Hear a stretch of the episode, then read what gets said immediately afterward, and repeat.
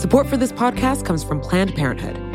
It's hard to imagine a world where we leave future generations with fewer rights and freedoms. Since the Supreme Court's decision to overturn Roe v. Wade, politicians in nearly every state have introduced bills aimed at blocking people from getting the essential sexual and reproductive care they need, including abortion. Planned Parenthood believes everyone deserves access to care. And with supporters like you, they can reclaim our rights and protect and expand access to abortion care. Visit plannedparenthood.org/future to learn more and support their cause. Support for this show comes from Sylvan Learning. When children love learning, they can tackle any challenge life throws at them. Sylvan's Insight Assessment can help you determine if your child is ready for what's ahead. It can also identify gaps in learning and point out areas that could be of concern for your child so they can tackle what's to come. And right now, it's the best price of the year at $29. Go to sylvan29.com to learn more and get your child's assessment for only $29. That's S Y L V A N 29.com. Uncle Joe got results. I mean, well,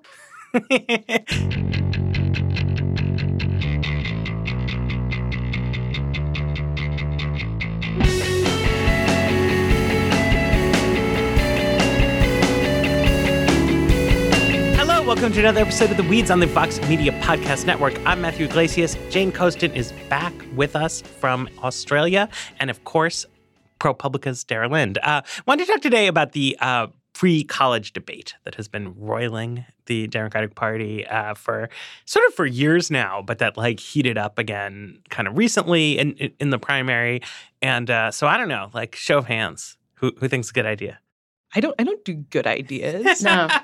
no, Dara has no takes. I know. I am I am in fact like contractually obligated to stop just short of takes. oh, no Right. takes. Um, All right. But no, but I think I mean I, I think that it's kind of broadly worth saying that we are officially in the kind of candidates trying to make distinctions between each other among each other at all costs stage of the Democratic primary, which has overlapped in some cases with like useful tit for tat on transparency, on, you know, various like suitability of candidates' backgrounds, et cetera, but which has actually like reignited this free college debate, which had gotten a little bit buried as a potential grounds for contrast during the whole Medicare for all like rise and fall, and does actually speak to some issues that are relevant beyond like unlike the Medicare for all debate, which is largely a question of, okay, you know, how important do you think paying for things is? Mm-hmm. And how much do you want to soak the rich to get it done? Free college is both interesting as an education debate, as a like,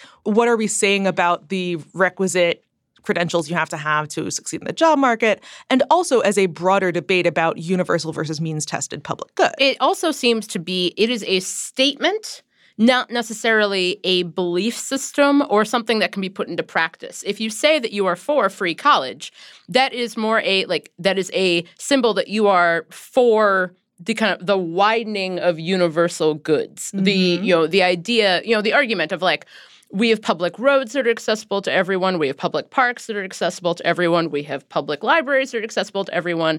Why should our public Uh, institutions of higher learning not also be accessible to everyone.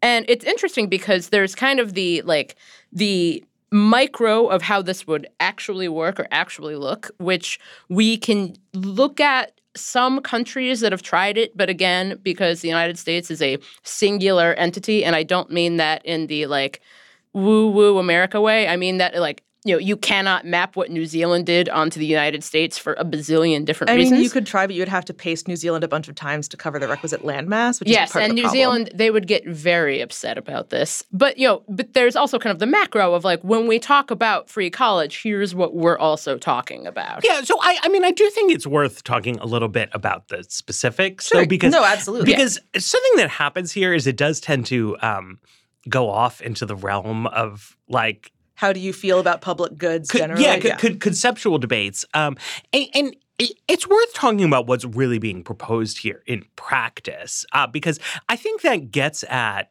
some stuff that has not really been explored Yeah. correctly. Um, but so in the United States of America, the federal government, by and large, does not run colleges and universities, uh, which is different from many countries. Uh, most other Western countries are smaller than the United States, um, and they they do run institutions of higher education. In some cases, they're free. In other cases, they're not. But but in all cases, the national government is the primary actor in this space. Uh, in the United States, that's not true.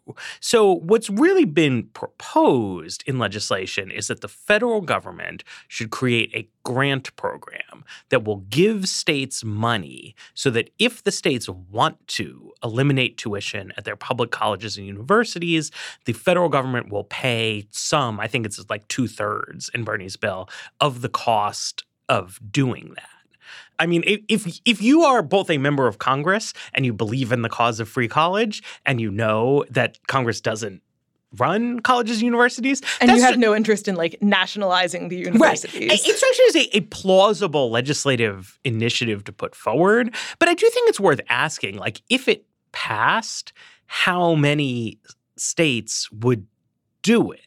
Um, you know, we've seen with the uh, Medicaid expansion debate, which is much more generous, and I think more of a no-brainer politically. Medicaid expansion gets universal support from Democrats because uh, it's like free money and some support from Republicans. So it has happened in many states, though by no means all of them. But like, I really doubt that like any state where Republicans controlled any branch of state legislature would agree to raise taxes to kick in more money for more subsidization of colleges and universities in exchange for some extra federal money for that purpose. Like I don't think that has like any appeal no, at all. No, and especially because we've seen, um, you know, re- Republican-controlled legislatures trying to crack down on public universities like the University of Wisconsin system, um, mm-hmm. um, efforts to do the same in university systems across the country. I mean, part of that is a whole philosophical concept of what education is and right. why higher learning might be bad or but also, wrong. But like, also, but like in general, Republicans don't like to spend money. No, and, and, and not, if they're going to spend money on anything, as you're saying, it's not going to be that. It's not going to be that. It's just not. And I also think that um, there's kind of some of this seems to be about you know the idea of free college and not necessarily actually free college but Dar, i think you had you know i mean i think that the other question here is beyond like what state legislatures choose to do how is that how is this going to impact the choices that colleges and universities make in who to admit right? Because like it is not exactly plausible that you're going to see the elimination of tuition even for like international students coming in, right? right. Th- that is probably going to be an exception, even if you're extremely generous in how you're defining right. like who can get free college in the US. And we've seen over the last couple of decades that some colleges in states where they're getting less money from the state and where they have to be more, you know, need conscious in admissions, one of the ways they've done that without sacrificing prestige is by appealing more to the international student audience and by having people who conveniently have to pay full tuition, but who also help the college come off as more cosmopolitan, expose, yeah. you know, in-state students to more perspectives, that kind of thing. So it's definitely worth asking, you know, in a a like small you know, I'm I'm thinking of Miami of Ohio because I, you know, like I have family who live in Oxford and went there, but like a Miami of Ohio, a small public school that thinks of itself as elite and may not be getting as much support from the state as it used to, like to what extent is it going to change not just what it does, but who it selects based on who can pay their full way, you know, above and beyond what money they're getting from the state. Right. So, I mean, so we're talking in practice, were, were one of these bills to pass about free college for blue states right? Like solidly Democratic states might say yes to this money. And although even so, like the state of California has like deprived the CSU system pretty badly right. over the last well, then decades. there's a question in my mind, right? It would be a tough call, you know, because you would still have to say it's like uh, whenever I hear this sort of like argument, you know, if it's Amy Klobuchar, Pete Buttigieg, they're coming up, they're like, oh, this is regressive. Like, I don't want to pay for Donald Trump's kids to go to college. Like, I think that's a little bit ridiculous, right? But when you get into the specifics, right, you are sitting there in the state legislature of New Jersey, right? And there are different bills that are coming forward. And it's state government. So you, you need to do balanced budgets. And somebody is, we should kick in whatever it is, a billion dollars, and then we'll get two billion federal funding and we can make Rutgers have no tuition. And then somebody else is saying, no, let's take that billion dollars and let's use it on improving transportation projects to Atlantic City, right? There you you get into the question not of like in principle would it be a good idea for New Jersey to make higher education free, but like given all of the potential public service claims that you could make in your state, how high on the list is free college really? Like how important is this? And that's where it's really less convincing to me, right? In the federal government, you're sort of playing with, I don't want to say like, money is no constraint, but there's there's a little bit of a funny money factor uh, when you're talking about national politics, and there well, both isn't because you're allowed to run deficits and because this is a way in which money is not currently being spent. So it's a little bit harder to compare it to. It's not like you're used to running down in the annual appropriations bills the same fights between this pot of money and other pots of money. It's something. Right. Well, and the big federal budget commitments, right? Like Medicare, Medicaid, like that stuff runs on this kind of autopilot mode, right? But like it's in states, it's like you got to do everything kind of in in the mix, right? So it's like, well, we could put money into renovating high schools. So like they're nicer and they have better facilities. We could put nurses in more schools or we could cut tuition. And like the reason states have disinvested in a lot of cases from higher education is not just like Republicans don't like to spend money, but even Democrats, when they're looking and they're like, what am I going to fight for here? What is my bottom line that I have to preserve? They've tended to pick Medicaid, uh, things that have frontline employees, things where the option of, hey, if we ask people to pay tuition, they will do it like aren't an option. I don't know. Like if you tell low income kids, right, like, well, we're not going to give you food stamps, then they just go hungry. If you tell middle class kids you're going to have to take out a loan to pay for the University of Michigan, Right. they take out the loan, right? Like you you you can do it in a way you can't with a lot of other public services. I also think, and we can get into this a little bit more, that one of the challenges here is that like the idea of free college is responding to something, which is that college and universities are really expensive. But it doesn't seem to get at the you know the exact mechanisms as to why. Mhm. And part of that, I think there's the the conservative response to this has been a lot about, you know, okay, so colleges and universities, the argument is, are so expensive because these universities are aware that many people who apply to these universities will not technically have to pay full price. Like, you know, University Well, of they Michigan. won't. They won't be paying full price up front. Right, exactly. You know, the University of Michigan can say that its out of state tuition is what, uh, $3 billion, as I remember. Um, but, you know, they're aware that people like me will apply for Pell Grants or apply for student loans.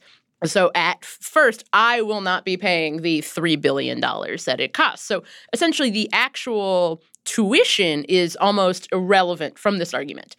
But and they're saying that like if the government just got out of the business of you know of Pell Grants and of supporting this, then the requisite costs of colleges and universities would therefore drop because they know that they couldn't, you know, if you were told the sticker price of attending any fine institution were the actual sticker price that you would need to pay, people wouldn't do it.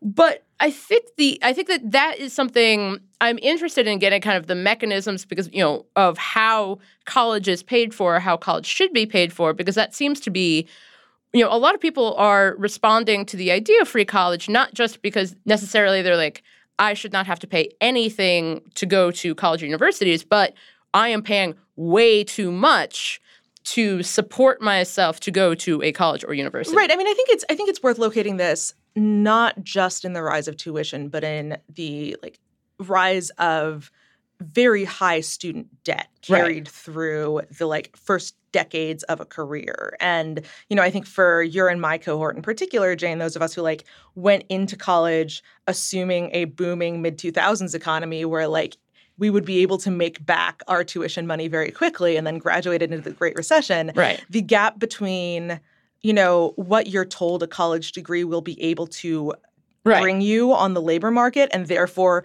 what you can like the kind of debt that you can incur at the age of 18 because it won't follow you the rest of your life and then the actual like prospects that we face that I you know that I think has really shaped the the life choices of like an entire subgeneration of people in a way that makes this an extremely salient political issue because it really is like can I do the things I want to with the next 10 years of my life? Well, and it's worth distinguishing, you know, uh, uh, between a few different cases here, right? Because Right. like what Jane is talking about really is like what accounts for the large spending volumes. Yes. In higher education, right? Separate from the question of who pays the tab for it, it's like Yes. why is the tab so high? And if you look at um, uh, Lumina Foundation's data on this, right, they can show you can look at sort of three different buckets of things. One is like community colleges and non-selective institutions. They have actually not increased their spending that much over over time. And in community colleges, in some cases, it's gone down. And their tuition increases clearly have just been driven by state funding decisions, right? That when they cut back, tuition goes up, but what is being offered is a fairly cost-controlled thing. Then when you look at private institutions, right, where state government decision making is irrelevant, their spending volumes have gone up the most, right? So institutions that are operating in a basically a market situation, they are choosing as a business strategy to become more expensive, Right. more high-end products. Right. And it seems to be working for them in most cases. I mean, some small private liberal arts colleges are now getting into trouble as we have fewer teenagers. You're focusing on spending. It's worth like pointing out that this isn't just a luxury pricing issue. This isn't just a like we are going to market ourselves as elite by charging more money. It's a we are going to offer more in the way of luxury goods and amenities to our students to appeal to them as consumers. Yeah, just more stuff. I mean, we're gonna we're gonna get the best professors, and then you see in selective public institutions, right, a a middle ground version of this, where there have been cuts in state funding, but where the tuition increases account for more than hundred percent of that, right? And this is again the the basic calculus that selective institutions seem to be making is that we want to increase essentially we want to get stronger applicants right Mhm. that like the way to do that is to make our school in some sense better that we we want to invest more in quality get stronger applicants become more prestigious because what like people want i mean people want a lot of things but like having uh, having a school whose attendees have very high average SAT scores is prestigious, and that tends to attract more high SAT score applicants, which tends to generate alumni who are richer and can donate more money to your school. And it's important to understand like that's the sector of American higher education that people in the in the chattering classes care most about, but it's actually like a minority Yeah. of the institutions, It, it- right? it really has markedly, you know, I think that something that we don't talk about enough in these conversations is that in general, when we're talking about colleges and universities, we're talking about like places where people who are journalists went or wanted to go and were unfairly waitlisted. But most people do not, you know, most people do not go to those institutions or have to go to those institutions or want to go to those institutions. I do think that the free college debate has this a little better than some of the like college culture debates. I Right. think people are generally people Oy. are generally pretty good at calibrating to okay, what are the schools that you know if I didn't go to a public public school in the state that I grew up in, what were the schools that I would have gone to? And those are still like elite public Right. universities, but it's it is still worth thinking about those as like you know, once you get into the kind of would I pay for Donald Trump's kids model, like separate from the question of whether you believe all colleges need to be four year liberal arts schools or whether we should be treating those degrees better, like if you're going to have a four year degree liberal arts school, I think most of the people who are involved on either side of the free college debate would like it to be as high a quality four year liberal arts school as possible. And so looking at some of the elite public universities does make sense as a model for how would we want that, you know, what kind of school would we want to come out of this and what kind of choices would it have to make to get there? Right. Although I also do think, right, it, it again would go into the state legislators' calculus, right? Right. So, like in the Northeast, right, the tendency is for the public universities, even the sort of the flagship campuses, to be relatively low prestige and for there to be lots and lots and lots of private colleges and, and universities, right? So like Massachusetts is a huge higher education state, right? But University of Massachusetts at Amherst is the second most prestigious college in the town of Amherst, right?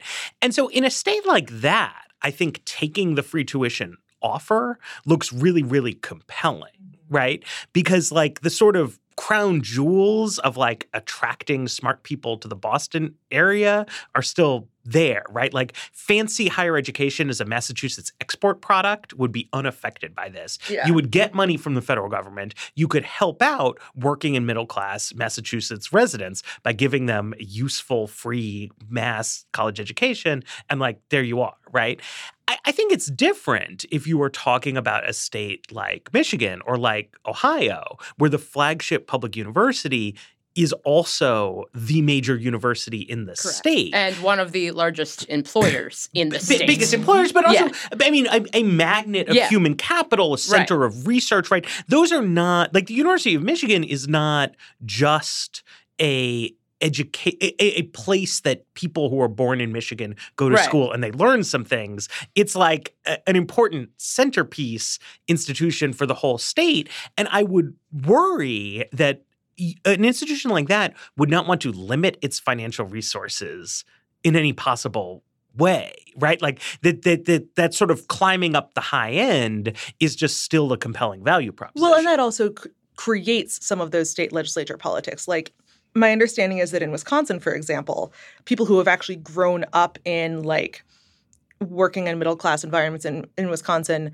don't necessarily see like Madison as the kind of the thing they all asp- uh, aspire to, both for kind of culture war reasons and because it has the reputation of bringing in a lot of people from out of state who are snooty. right. And so if you have this flagship public university that is by, you know, US News and World Report metrics a cut above every other public university in your state, but your kids and your constituents' kids don't necessarily aspire to go there, why are you going to be cutting them a check? Right. It's just it's here. Let, us take a break and then we should come back to debt.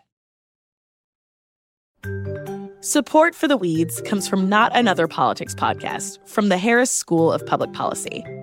With the constant news cycle, there's a lot of noise out there. Opinions are plastered all over social media, pundits are throwing out hot takes without any sort of context, and it's only getting worse as we dive farther into election season. We know that if you're listening to us at The Weeds, you're looking to cut through all this. And if you like this show, you might like Not Another Politics podcast. Not Another Politics podcast is produced by the University of Chicago Harris School of Public Policy. They want to take a research and data approach to analyzing hot button issues and offer perspectives that go beyond the headlines. They cover a wide variety of topics in their episodes, but a few recent episodes that you can listen to include a deep dive into why women are underrepresented in US politics or whether or not we can believe political surveys. You can listen and subscribe today at harris.uchicago.edu slash NAP. That's N-A-P-P.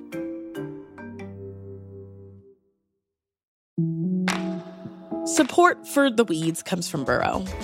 Okay, are you ready for the understatement of the century? Buying furniture can be frustrating. You end up visiting a bunch of stores searching aimlessly for the right pieces to match your home, then spend hours trying to get those pieces together, or together again if you got it wrong the first time. And that's even if you were able to get it through the door. Burrow is a furniture company that wants to make the whole thing easier. Burrow's new Dune line features a contemporary yet timeless look inspired by the craftsmanship of classic mid century construction. If you're looking to bring a sense of luxury, comfort, and durability to your outdoor spaces, you might want to consider Burrow. Like all of Burrow's pieces, they offer easy assembly and disassembly so you can move or store them away as needed. Not only that, they ship straight to your door for free. Listeners of The Weeds can get 15% off their first order at burrow.com slash weeds. That's burrow, B-U-R-R-O-W dot com slash weeds for 15% off. burrow.com slash weeds.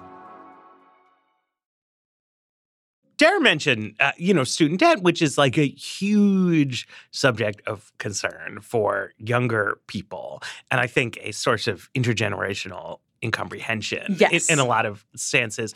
It's also been Bernie Sanders and Elizabeth Warren. I put on the table these student debt cancellation plans that strike me as very odd in that they they are aimed to sort of cancel debt pretty much indiscriminately, right? So Warren lightly means tests it, so the highest income people wouldn't wouldn't get it. Uh, Sanders not at all. But what I think is really weird about these plans is that they don't distinguish between what institutions the debt was accrued at at all. So like neither of these politicians nor anybody else who I'm aware of has ever suggested that the federal government should pay to make Harvard Business School free.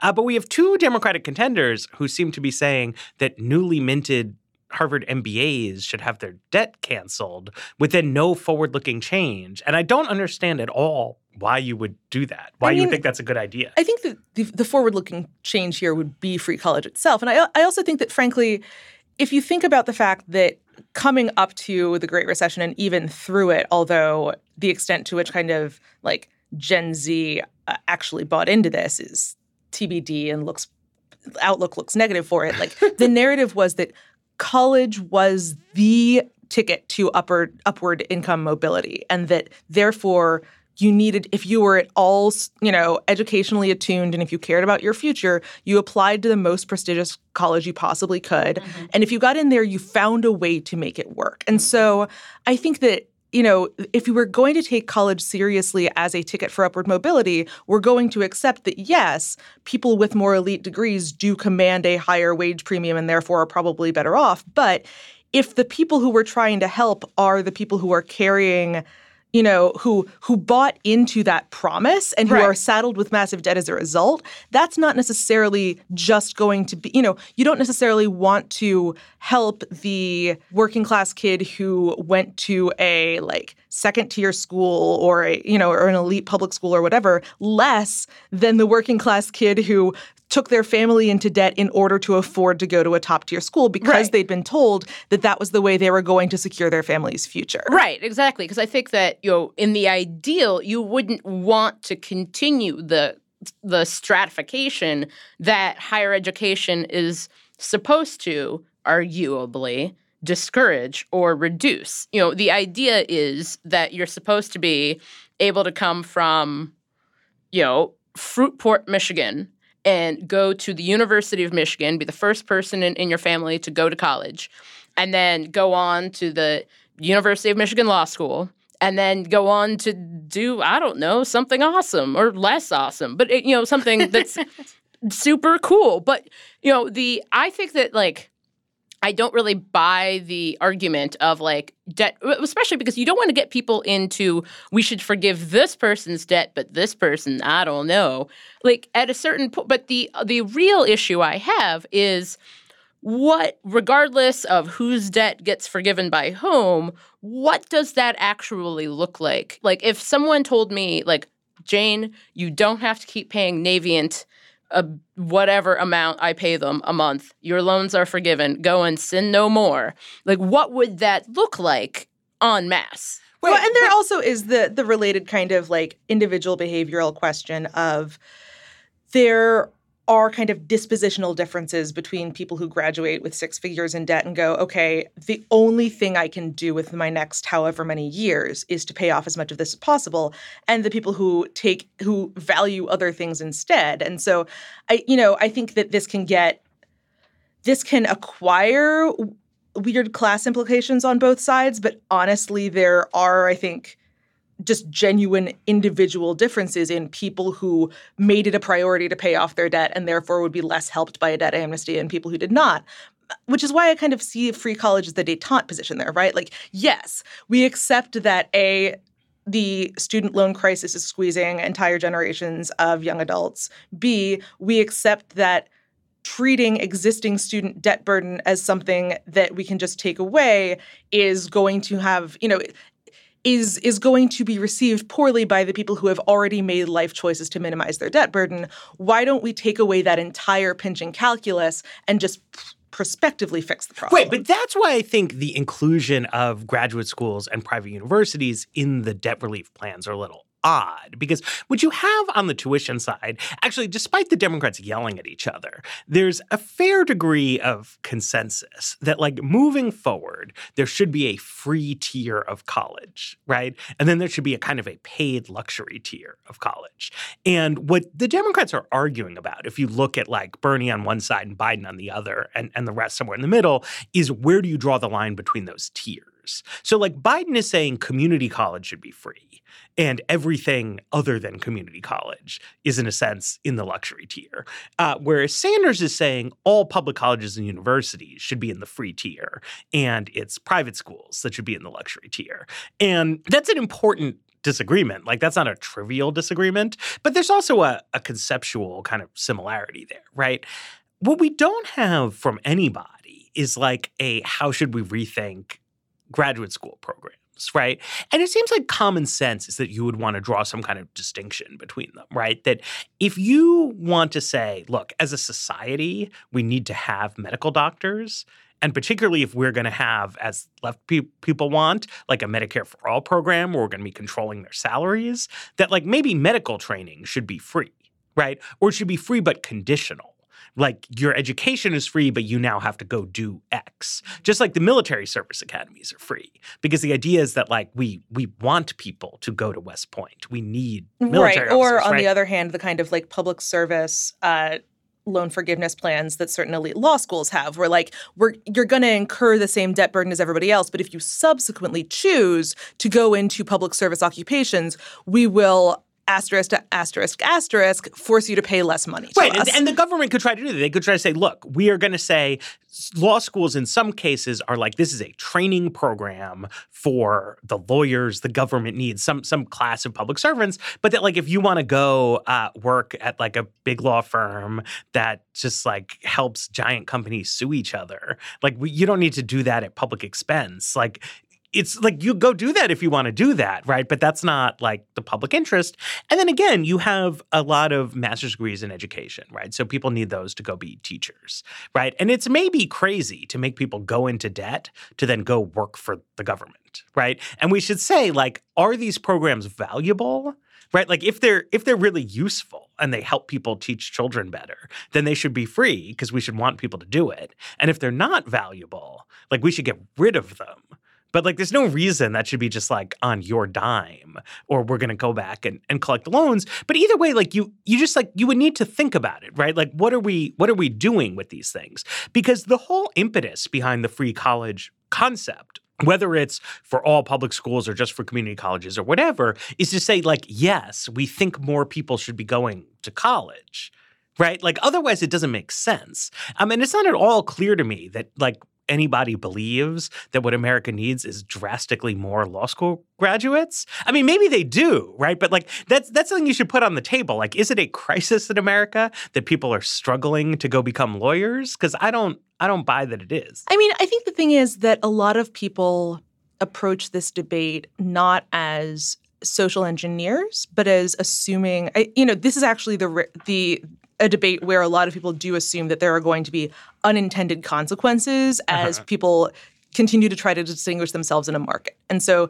people look at the kind of the rising number of people with bachelor's degrees, but especially the rising number of jobs that require bachelor's degrees, even for you know tasks where a bachelor's, where a four-year liberal arts degree may not have necessarily prepared you for those tasks, and go, okay, if we're going to continue to normalize this, then logically a graduate degree might be the next way to distinguish that you truly are educationally elite. Like of the of my high school graduating class, the kind of conventional wisdom was you didn't take out loans to go to undergrad. You got the you went to the best. Yeah, no, no, no. It's I'm not I'm not endorsing this. The conventional Jane is making an amusing. The conventional wisdom was you got into the best school that you could like pay your that like you could pay most of your way through, and then you could you and your parents could talk about like paying for your graduate degree. And I don't really know. I'm not. Uh, like it wasn't. It, I don't really know where that came from, but it was an absolute article of faith among the people who were astounded that I was going to such an expensive undergrad school. I came up among the Um, humble people of Manhattan, and I don't, No, I no, don't no, but feel that this was no, the think- wisdom around there. No, I, I don't. I don't think that this is. I, I am not saying that this is like something that everyone in America is Yeah. growing up with, but I do think it was the reaction to okay, a lot of people are going to college. I want to make sure that I'm that my kid is going to succeed in a crowded educational market. I know that college d- doesn't necessarily prepare my kid for a career, and like I'm a little bit worried about Right. Sending my kid to a four-year liberal arts school where they're going to come out with a degree in English. I don't know what that does for them. Right. Let's hold off and see if they actually, subsequent to that, do something that is going to give them an edge in the Oh, market. that sounds like a nice lead-in for a white paper about choice of college majors. Although it does kind of like it does mean that we don't spend a whole lot of time talking about what is college for. Although I guess we can now do that. Right. Well, what, what is college for? Providing a well-rounded educational experience and preparing you to deal with human beings outside of the human beings you went to high school with. I like it. That's what college was for me. It was basically like, oh, this is what other people are like. No, I think I mean I think that this is kind of the uh, appealing much more to us than even to most members of the Weeds audience, much less the general public. But I think the question of how does the idea of free college change the calculus of do you want to go to school with the people to college with the people you went to high school with or not is something that you know, we didn't get into international examples, but part of the argument in New Zealand and a couple of other countries that have had, you know, New Zealand, I think at one time had fees free college as Okay. they refer to it um, but now they do not um, and now it you know you attending university is subsidized in some ways but they kind of changed that and part of the argument was that when college became free people were going who weren't taking it as seriously. And I don't know. I think that, I mean, granted, I feel as if that argument is perhaps somewhat flawed. The idea that, like, if it's free, you won't care as much. Yeah, I mean, I feel like the ship's already a little Yeah. bit sailed on that, on the idea that college is something that, like, that if you're not going to a four year college as a middle class kid, that you've screwed something up. Like, Right. you've already priced that in. Regard, it's it's something that you're expected to do, and then the question of how do you pay for it has become separate, which I think is, you know, gets back to what we were saying earlier about if those two things have become separate, how do you make it so that you're not putting, you know, uh, so that you're not making this a like funny money market where people end up set, saddled with debt. Right. Well, this is a kind of dissonance, right? As far as I can tell, everybody I know and every politician thinks that maybe not everybody should go to college and that we should increase the prestige of technical programs and vocational education and we need good options for people who don't go to college. Like that's something absolutely everybody agrees with. And then nobody um, raises their own children as if that's something that they Yes. believe. Right. Like I, I have never met a college graduate working in politics and journalism who has children and tells me that their message to those children, to like their own children, is that actually there's really good uh, money to be made in HVAC repair, and you should go focus on that. Even though it's an observation that everybody makes when they like think about. It's almost like social class and The economic status are not, in fact, the same thing. Ooh, wow. Big one. Um, okay, so I, I think we are not going to uh, solve these these deeper mysteries. Uh, so take another break like we and get into some exciting empirical information. Support for this show comes from Sylvan Learning. As a parent, you want your child to have every opportunity, but giving them the tools they need to tackle every challenge, that takes a team. Now more than ever, educational support tailored exactly to what your child needs can make all the difference. That's why parents have trusted Sylvan Learning for 45 years as the ultimate teammate in their child's educational journey, instilling in them a love for learning and a passion for reaching the next level. And Sylvan's Insight Assessment can identify gaps in learning and areas that could be of concern for your child. It's a 360 degree view into your child's learning that you can't find anywhere else and helps ensure that your child didn't miss something in school that might put them at a disadvantage in the future. And right now, it's the best price of the year at $29. Go to sylvan29.com to learn more and get your child's assessment for only $29. That's S Y L V A N 29.com. Okay, so our white paper today, nicely working into a theme. It is by Carolyn Sloane, Erik Hurst, and Dan Black. It is called A Cross Cohort Analysis of Human Capital Specialization and the College Gender Wage Gap. Uh, so, this is basically um, there is a lot of research on the question of why women earn less money than men. Uh, there are a lot of different ways to look at this. Uh, one way that you can look at it is you try to decompose the causal elements of this. Um, and so, it's well known that one reason women get paid less than men is that different occupations have different wage scales in general, and that women on average are in lower wage occupations rather than making less money relative to other people doing the same work. Uh, so that's something we've known forever. That there's a lot of stuff that looks at it. Thanks to a change in what is what questions they ask on the American Community Survey, these researchers are now able to look at what do people major in in college? Uh, because college major choices are related to occupational choices, although not identical to them. And they find that women select into college majors that are associated with lower earnings, and that you can sort of actually see this separately from occupational choice, that both have independent causal impacts when you look at the regression coefficients. Uh, but then they also find that this gap has narrowed over time, uh, which is an interesting finding. It hasn't closed, but there is a marked tendency toward a narrowing, toward, in particular, more women getting into biology and life sciences degrees which pay pretty well and somewhat fewer into sort of the like core useless liberal arts kind of zone. Um, and then they find actually not that much change in education and engineering, which are like two major topics that people talk about a lot. And there's a big, I mean, they, you know, getting this correct, there's a large sort of percentage wise increase in the number of women getting engineering degrees, but it's from such a low base that it's not actually a, a big compositional change.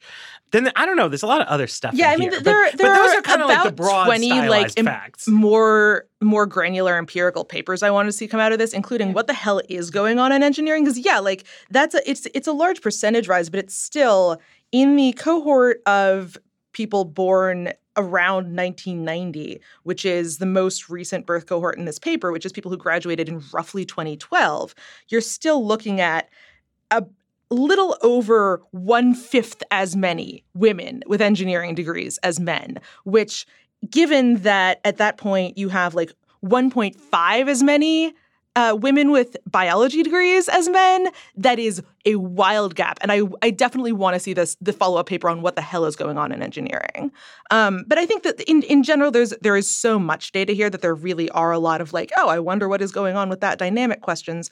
But one thing that I think in the broader, what is it that leads women to to end up making less than men? One thing that they kind of end up demonstrating pretty conclusively is that the choice of occupation relative to major that that has has narrowed even more than the kind of major wage gap itself that especially younger women younger women who are who have gone who have gotten majors that tend to lead to higher paying jobs then tend to select slightly lower paying jobs than the men with the same major do but that gap has narrowed a great deal.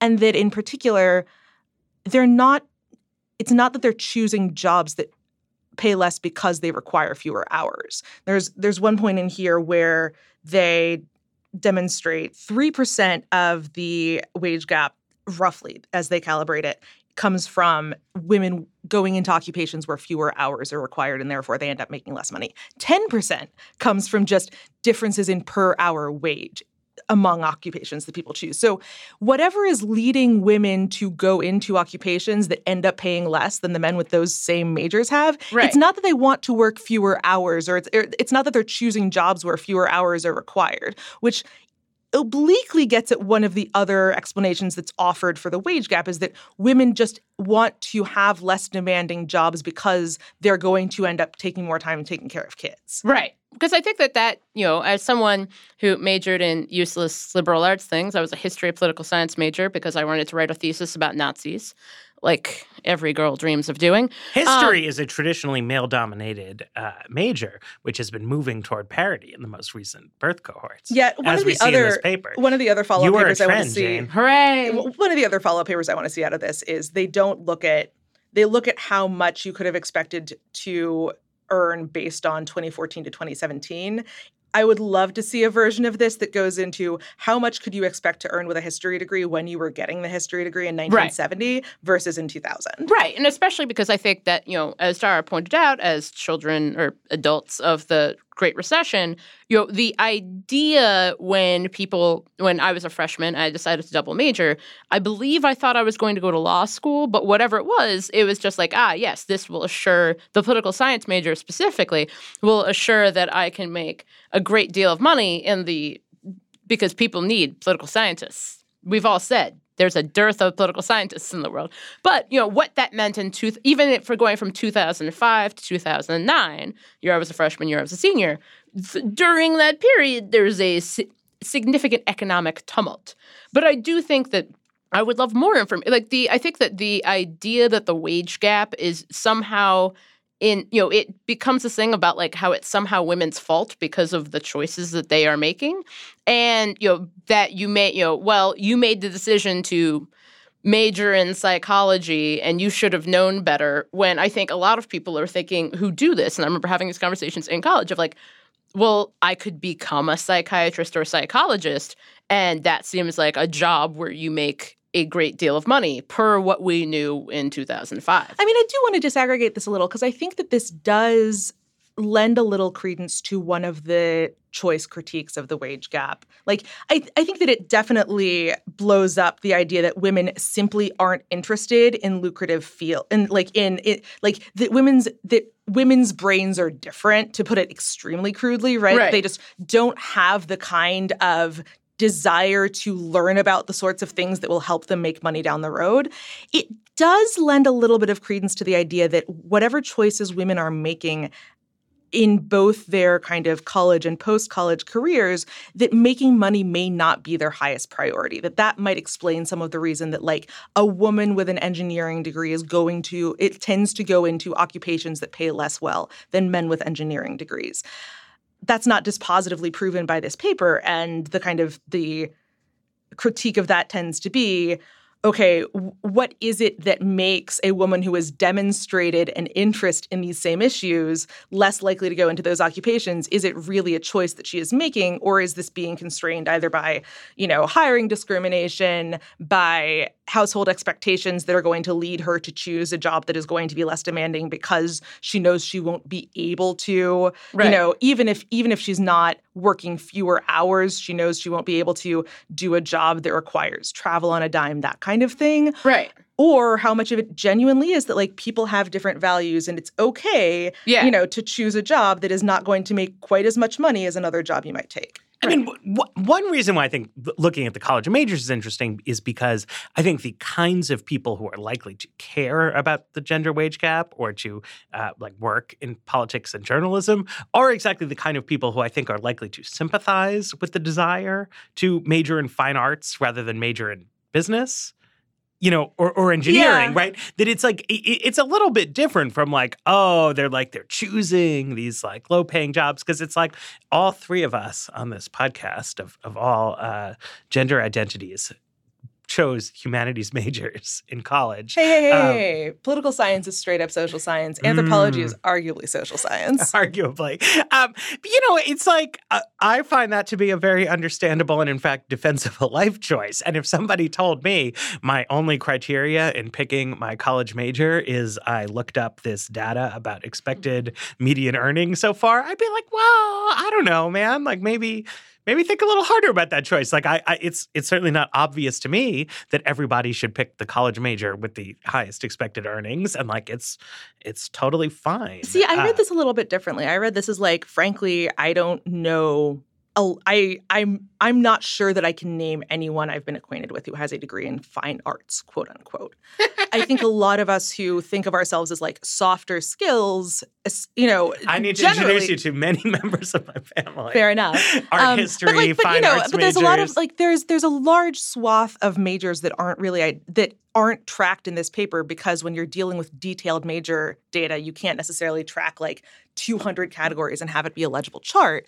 But I want to see what this data looks like for English majors, for political science majors, for people who could persuade themselves that they were getting conventional liberal arts degrees that would help train them intellectually for a wide range of to- Right. of topics, which is how English degrees are sold everywhere. It's how, you know, history is the one thing in here that I think is really sold in that way. And I do think it would be interesting to know for those people who like it's not that they're picking a a major that's going to dictate a specific career to them, but they're not picking a major that is going to cause everyone they know to roll their eyes and go, "What the hell, you know, what the hell are you even learning?"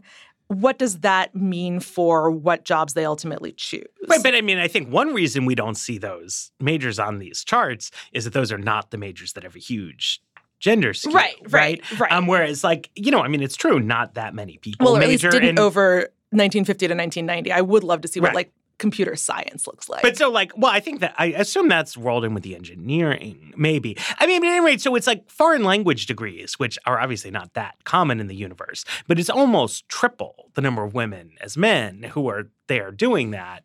It's both understandable that if triple the number of women as men get foreign language majors, they are probably going to end up making less money than if they'd become engineers. But also, it doesn't seem to me like an unreasonable thing to do to study foreign language in college. But this, but this is the- also why I'd want to see like I want to see foreign language versus linguistics, which in uh-huh. 1950 a linguistics degree was probably about as useful as a as a degree in a particular foreign language, if a little bit less so.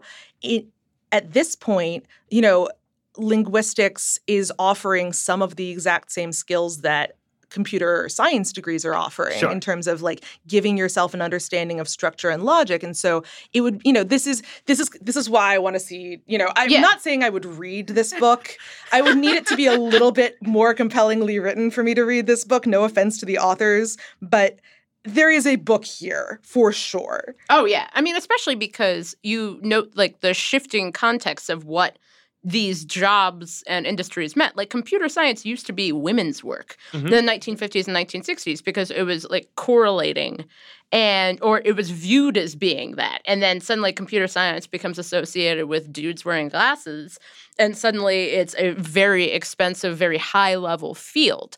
And so it would be, you know, I think that looking at those age cohorts more specifically would be really interesting. I mean, my mom really wanted me to become a classics professor. And Sure. so, you know, me getting into like Nazis was a bit of a disappointment. So I do understand the, you but know. wasn't Indiana Jones a classicist who also battled Nazis? yeah, but it turns out as no everyone actually no indiana jones appointment was in anthropology thank you very much And it also turns out that that's not what archaeology looks like. The Ah. great disappointment of my life. But you know, this entire idea of like what you go into college thinking about, it, it's such an individual decision that it's really hard to extrapolate more widely. Because I just remember thinking like, I don't want to be a classics professor at Oberlin. That sounds terrible. Right. No offense to the classics professors at Oberlin who are for sure Weeds listeners. But you know, the entire idea was like, oh, I'll do this. I can write about Nazis as much as I want, and then f- somehow some entity will hire me for the big money, and I'll be fine. And it, it's just interesting to think So it's about. lucky for you that Nazis have made sort of a comeback in American society. I did not root for that. To be clear, was not hoping for that. I really, you know, though it has really reduced the number of people who asked why I wrote my thesis on that subject. Yeah. Um, I mean, right. As we were discussing earlier in the episode, a lot of this comes from are you of a social class where it's assumed that you're going to get a four year degree and the only question is what you get it in? Yeah. C- A lot of it comes from to what extent are you choosing a college versus where you are going to college is assumed and the choice you can make to maximize your earning potential or whatever is choosing a major you know to what extent is it is it do you see college as preparation for the job market or do you see college as preparation for adulthood Right. and until those things are, until that kind of final tension is resolved especially with, with regards to four-year college you're always going to have people who are going to say why should we give free college a lot of people don't you know it, it's not necessarily going to help people maximize their earning potential it's just going to help a bunch of 18 to 22 year old kids goof off because there is a critical mass of people who see college as a way to launch teenagers into adulthood rather than as a way to turn you know earning machines at a 0.8 level into earning machines at a 3.2 level Right. And with that, uh, take take your earnings and uh, well, you don't need any earnings uh, to, to to listen to the weeds or to tell your friends all about the weeds or to come. You do need some earnings to come to the Yes. weeds live show at December 18th at the Sixth and I Synagogue. Uh, so we would love to uh, help Sixth and I take some of those earnings off your hands. You will learn valuable things that uh, will help you both in life, probably in the labor market if you live here in Washington. Uh, so true. check check it out.